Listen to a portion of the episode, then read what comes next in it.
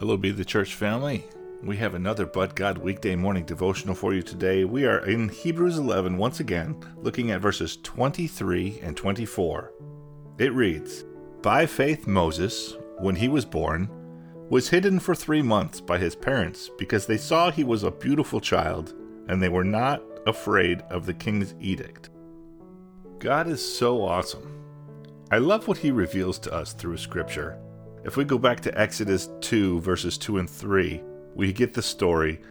And the woman conceived and gave birth to a son, and when she saw that he was beautiful, she hid him for three months. But when she could no longer hide him, she got him a papyrus basket and covered it with tar and pitch. Then she put the child in it and set it among the reeds by the bank of the Nile. What Moses' mother did was against the law of the land. Moses' mother broke the law of Egypt to follow the laws of God. Yet putting her child in that basket, hoping and praying that things would turn out well, must have been heart wrenching.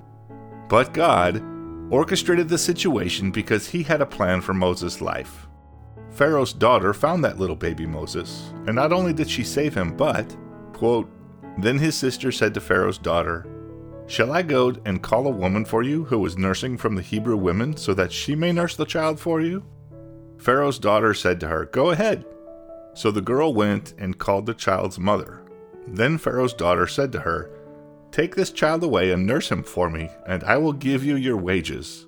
So the woman took the child and nursed him. We read that in Exodus 2, verses 7 through 9.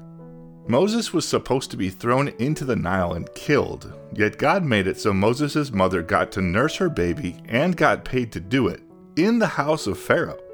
Talk about blessings upon blessings upon blessings.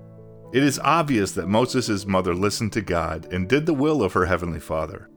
God calls us to Shema, to love the Lord your God with all your heart, soul, mind, and strength. All the other commands of God can be traced back to Shema. Jesus says, The foremost is, Hear Israel, the Lord is our God, the Lord is one and you shall love the Lord your God with all your heart, and with all your soul, and with all your mind, and with all your strength.